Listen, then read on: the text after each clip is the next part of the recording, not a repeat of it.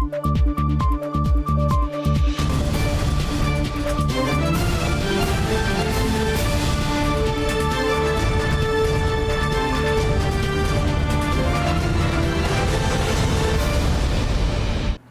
键时刻带您迅速掌握潮流趋势，欢迎您收看《财经趋势四点零》，我是赵廷玉。首先带您看到，美国总统拜登本周呢签署晶片法案，美国晶体大厂美光随即宣布，将在美国投资四百亿美元，预计新增产能能够使美国晶体的市占率从百分之二提高到百分之四。九号，美国总统拜登签署晶片法案之后，美国媒体 CNBC 报道，美国记忆体大厂美光随即宣布，将在美国投资四百亿美元。Is really leveling the playing field.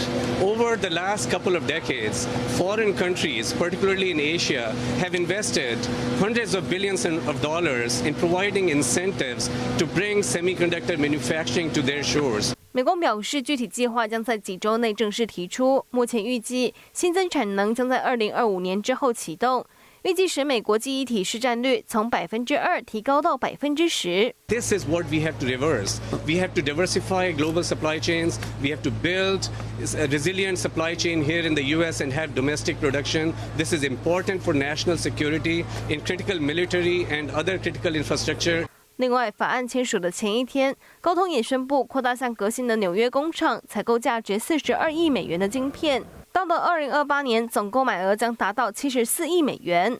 Remember that 52 billion is going to release 150 billion dollars because it's a, about a 30 percent funding ratio.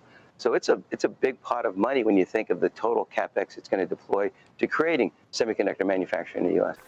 白宫也透露，已经有数家企业受到晶片法案接力，宣布投资美国半导体产业，目前已累积超过四百四十亿美元，超过新台币一点三兆元。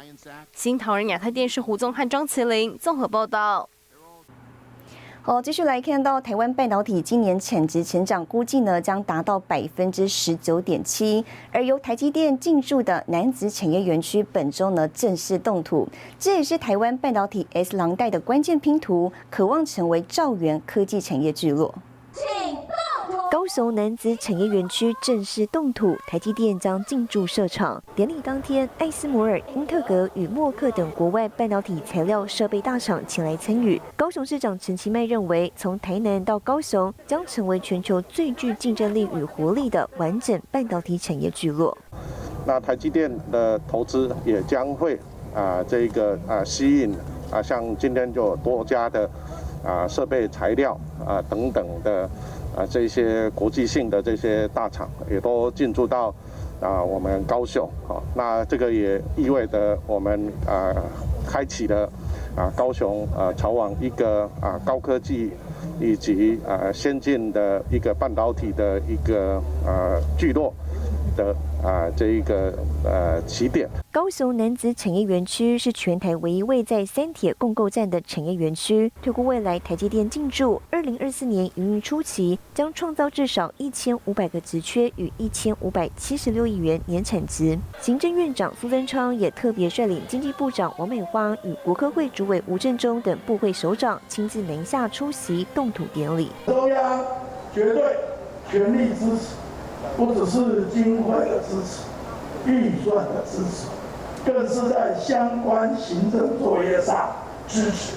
中央力推的大南方大发展计划，期盼打造出半导体 S 廊带，而南子产业园区就被誉为 S 廊带关键拼图。高雄市府指出，面积二十九点八三公顷的南子产业园区，未来除了建构半导体先进制程中心，包含五 G、AIoT 与电动车等产业的亚洲高阶制造中心也将成型，渴望成为兆元科技产业聚落。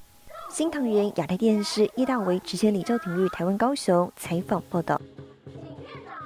好，不过由于全球通膨升温，导致消费力道减缓，美国半导体大厂呢是陆续调降财测。继绘图晶片大厂辉达、美国机体大厂美光给出悲观展望，这让台湾供应链连带受到影响。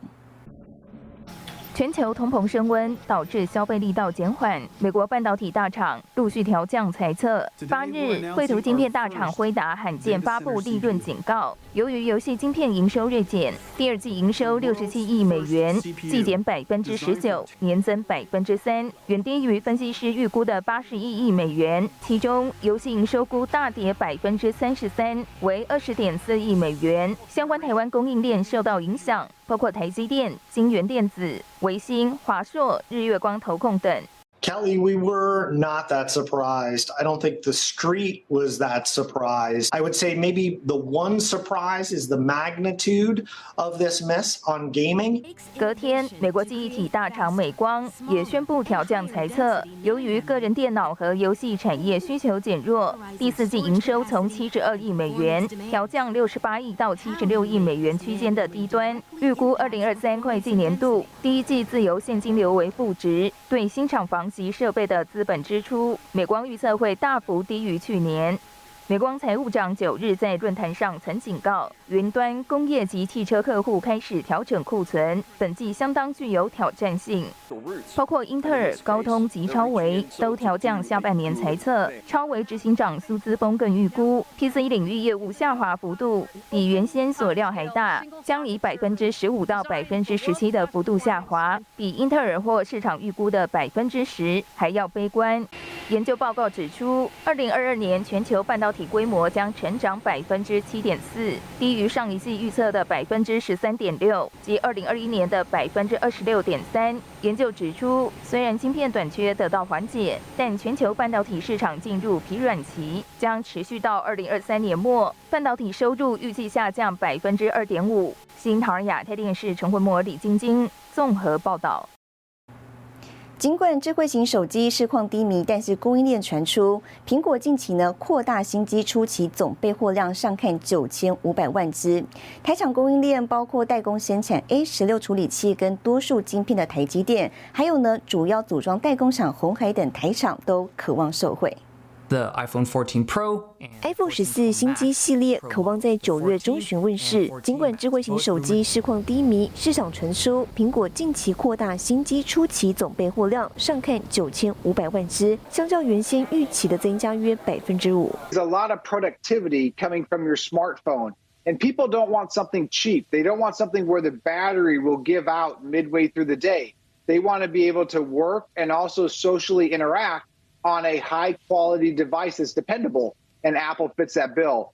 在非屏手机大多面临调节库存之际，苹果这一项动作将让台湾供应链吃补，包括代工生产 A 十六处理器跟多数晶片的台积电，负责光学镜头的大力光跟 PCB 主要协力厂臻鼎跟华通。而在代工厂方面，红海主要生产 iPhone 十四、iPhone 十四 Pro 跟 Pro Max 三款新机，立讯则为 iPhone 十四第二供应商，而入门级大荧幕 iPhone 十四 Max 第一供应商则为和硕。台厂渴望受惠苹果。扩大拉货。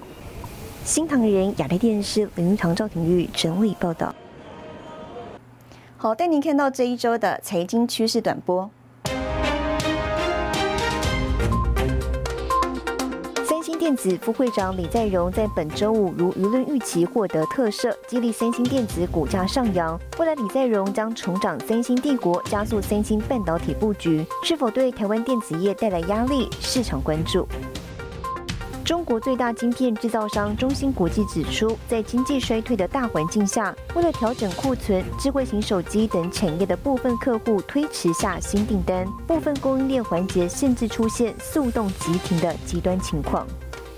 特斯拉即将有新车上市，马斯克亲口预告 Semi 纯电卡车不用等到二零二三年，今年就会开始交车。台湾电子制造公司和硕宣布世代交替，启动双 CEO 共同接班。目前担任总经理及执行长的廖四正卸任，由熟悉客户业务的邓国燕跟研发背景出身的郑光志接任总经理及共同执行长。新唐人亚太电视整理报道。电动车时代来临，化合物半导体呢成为关键新战场，台湾超前部署。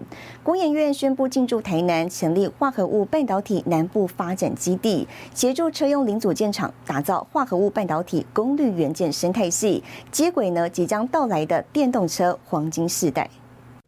电动车渗透率不断攀高，车厂加速导入化合物半导体。台湾工研院进驻台南，成立化合物半导体南部发展基地，正式揭牌启用。工研院指出，南部是台湾汽车零组件生产制造的重要据点，将协助车用零组件厂打造化合物半导体功率元件生态系。化合物半导体的这个包含这个动力电子的市场，以及高频电子的市场，它是它是那种少量多样的这个市场。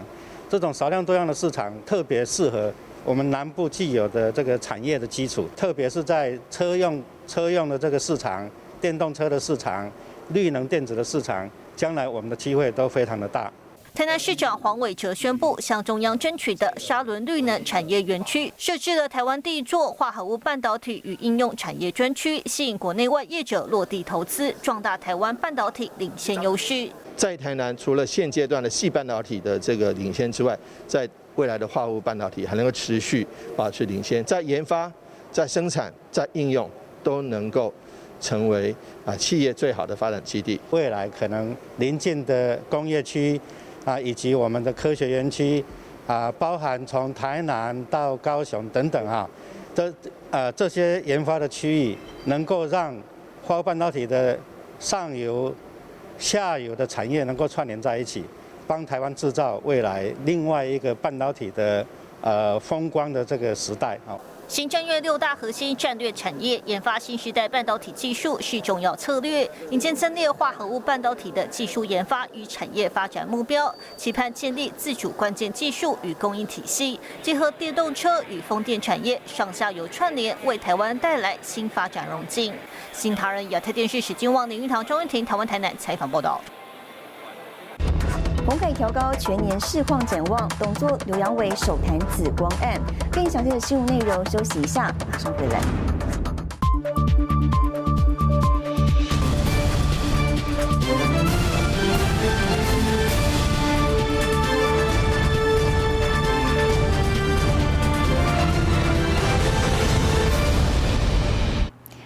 来，红海本周法说会第二季财务情况呢，不仅三绿三升，获利表现呢更是二零零八年以来同期新高。董事长刘阳伟大谈电动车布局以及对下半年看法，也首度回应外界关注的紫光议题。他表示呢，红海集团经营指导原则以合法合规作为最低检视标准。美国知名农用自驾电动一引车 Monarch Tractor 九号与红海宣布签署代工协议，将在红海鄂州厂区生产下世代电动农业机具，还有电池模组，成为继 Rostown 还有 Fisker 之后，美国第三家跟红海合作客户。昨天我们也宣布增加了 Monarch 这个新客户，而新产品也很快的就会在二零二三年第一季进入量产。这也是我们把 EV 触角延伸到其他应用领域的一个非常重要的进展。红海 EV 布局再下一城，从商用车、乘用车切入农业机具。二零二二年第二季，红海 EPS 二点四元，财报三率三升。针对市场传出手机需求下滑，刘安伟表示，第三季展望审慎一些，季对季可能持平，但全年目标仍是有把握。整体来说，我们预期集团全年表现。将由原先的大致持平上调为成长。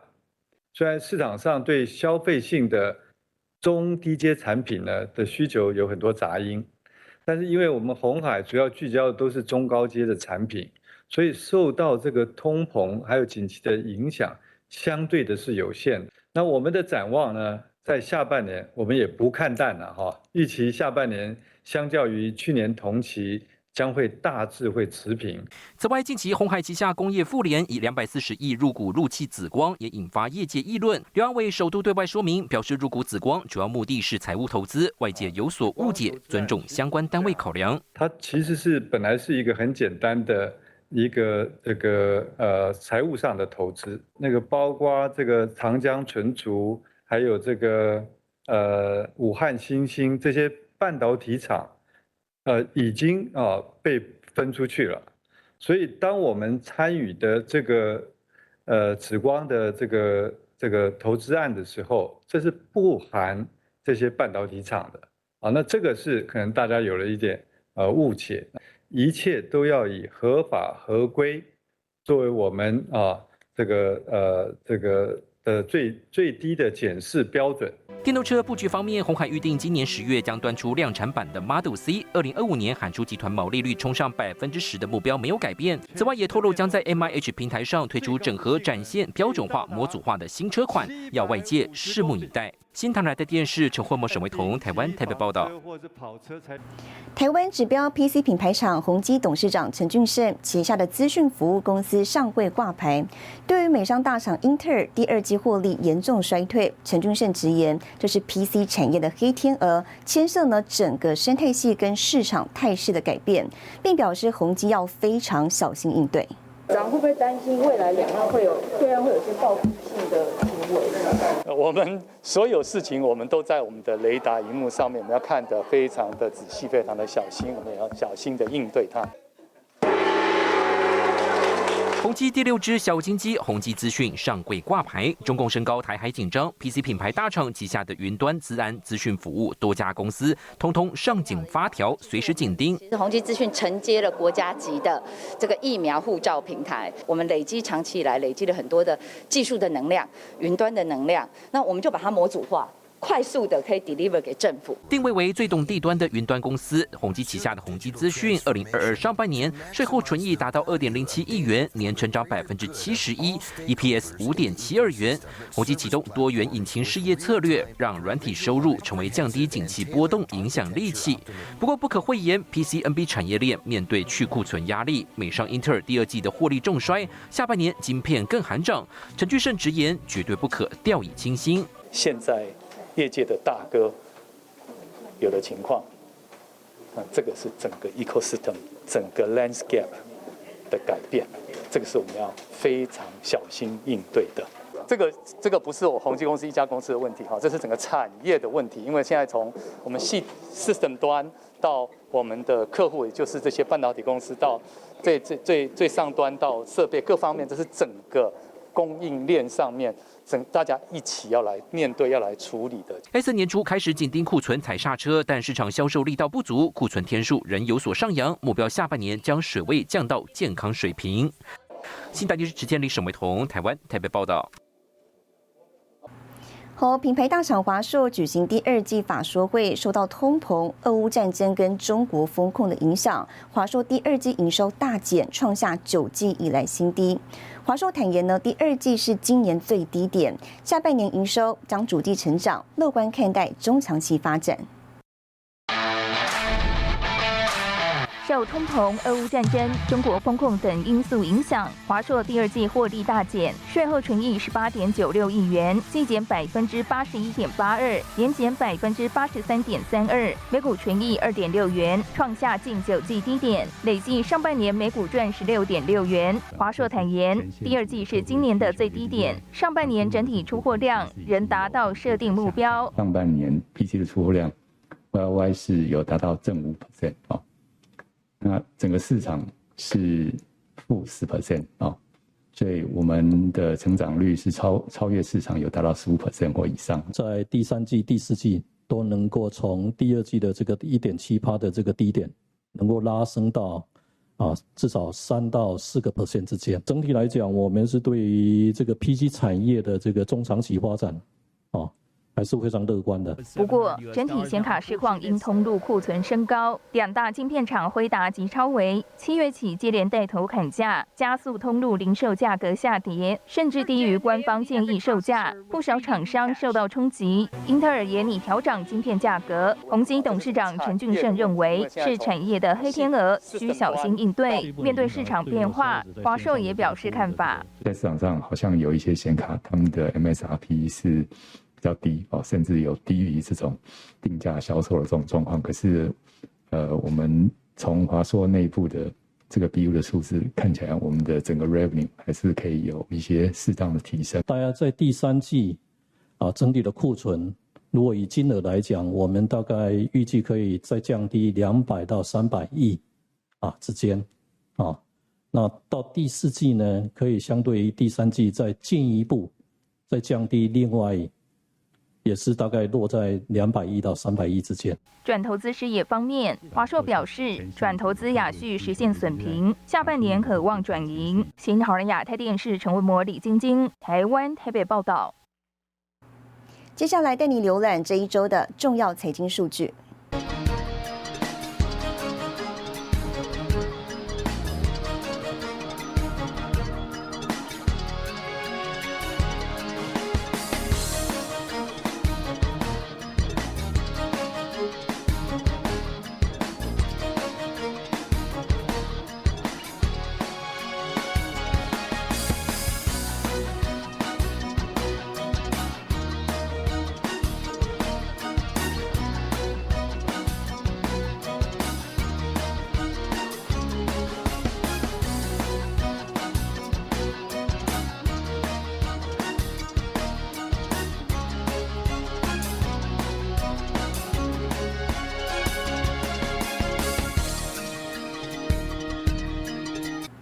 台湾工具机同业工会举办发表会，外界关注工具机产业景气现况。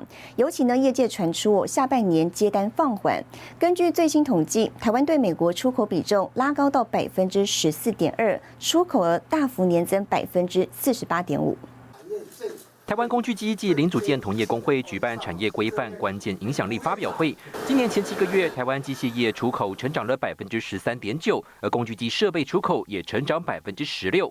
不过订单能见度，业界看法保留。工具机工会理事长许文宪示警，第三、第四季接单恐怕放缓。下半年的接单呢，应该会拖延到明年，因为现在整个整个景气非常不确定啊，整个物价还有汇率。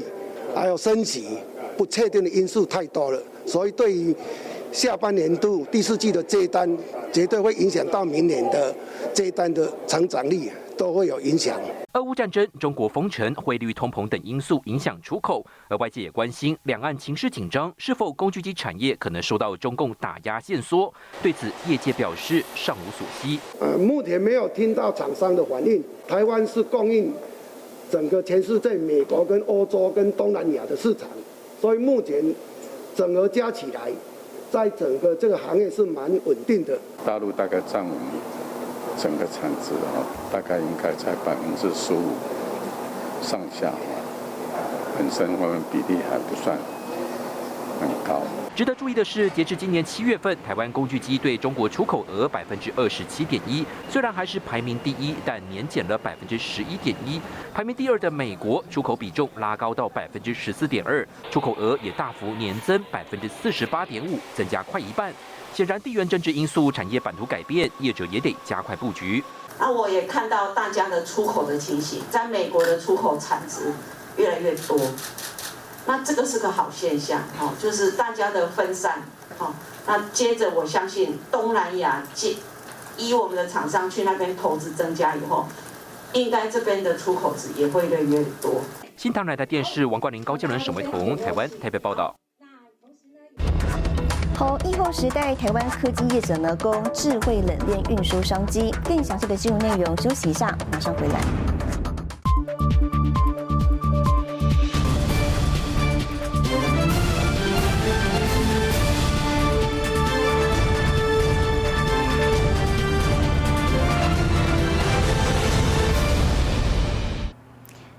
来消费性电子产品近期市况低迷，不过呢，全球折叠手机出货量有逆风成长趋势。研究机构预期，今年折叠手机年增率呢超过七成。韩国手机大厂推新一代折叠机，台厂供应链也有望受惠。这次三星折叠新机呢，搭载高通处理器，由台积电代工。面相机拿来自拍，拍照的比例和模式不用再开盖就可以轻松转换。三星推出新一代折叠机，优化转轴处更为轻薄，提高开合使用感，同时主打新一代折叠机耐用度提升百分之四十五。等于说，现在折叠手机已经从过去的比较精品的部分，也进到所谓的男女通杀。二零二二年，也就是今年的部分，我们会投注更多的行销资源。用过折叠机之后，其实你不太容易回去传统手机，它可以当做一般手机，又可以当做小平板。那这种这种使用，你如果有的这样子的使用需求之后，你的粘着度相对会比较高。折叠机成长势头强劲。根据 Counterpoint Research 研究，全球折叠手机在二零二一年约九百万台，估计二零二二年是一千六百万台，二零二三年有望达到两千六百万台。手机大厂看准趋势，Google 和苹果也传出正在研发制作折叠机。特别是现在在供应链比较吃紧的状况之下，那台湾三星其实做了最好的准备。我们这次其实非常积极，非常。乐观的看待今年下半年的市场，跟总部那边积极的在沟通扩量上面，在最快的时间满足台湾的消费者。三星预估智慧手机需求将在下半年放缓，但仍然致力让折叠机成为主流，看好下半年市场出货量。三星折叠新机搭载高通处理器，由台积电代工。而三星高阶镜头供应商为大力光，三任模组大厂双虹也是三星供应链之一。新折叠机上市销售，如果能在低迷市况突围，台厂也有望受惠。新唐尔亚太电视陈慧模、曾新敏，台湾台北采访报道。好，疫情改变民众的消费习惯哦，宅经济升温，日常生活用品跟生鲜食品的采买呢，从实体转移到线上。台湾科技业者也积极抢攻智慧冷链物流商机。全程温度记录、运输过程即时影像、外机设备状态等，透过一个智慧行车记录器，在同一个平台都能清楚呈现。整合行动联网、AI 加上云端服务，解决传统冷链运送的痛点。科技公司携手合作，提出冷链智慧物流三点零方案。以我们业界来讲，最需要的是一条龙服务，因为现在面临最大问题。是里面界面太多了，那每一个界面你处理不好，其实你最后那个 P O P O D 啊就会出很大的状况。全端的一个 solution，从终端装置一直到云端的管理，那当然也导入了所谓的即时影像的呃传送，那还有所谓的这些影像都是具有证据力，是可以做保存的。冷链应用 IOT 进行监控和追踪的技术，全球产值在今年近四十六亿美元，预期在二零二三年成长超过一百五十亿美元的市场规模。而台湾农渔等产品被中共禁止进口，外销国际势在必行，冷链成为当中关键。之后还会再整合有关于是无线的陆运，然后到船运。好，到国外了，到国外的海，呃，透过海运再到国外的陆运，这个部分呢，都可以透过这无无线的设备的一个温度的记录，然后上了船的，上了陆运之后，它其实就可以再把它串切起来，可以及时回传。副总经理赖建胜表示，这套冷链物流三点零智慧管理也已经开始和国外，包括东南亚、日本、北美等开始做接洽。台湾科技业者携手合作，看好智慧冷链商机。新唐尔亚太电视黄亮简、曾新敏，台湾台北报道。带您看到下周有哪些重要的财经活动。八月十五号，日本公布 GDP；八月十七号，欧盟公布欧元区 GDP；八月十八号，美国联准会公布会议纪要；八月十八号，群创法说会。谢谢您收看这一周的财经趋势四点零，我是赵廷玉，我们下周再见。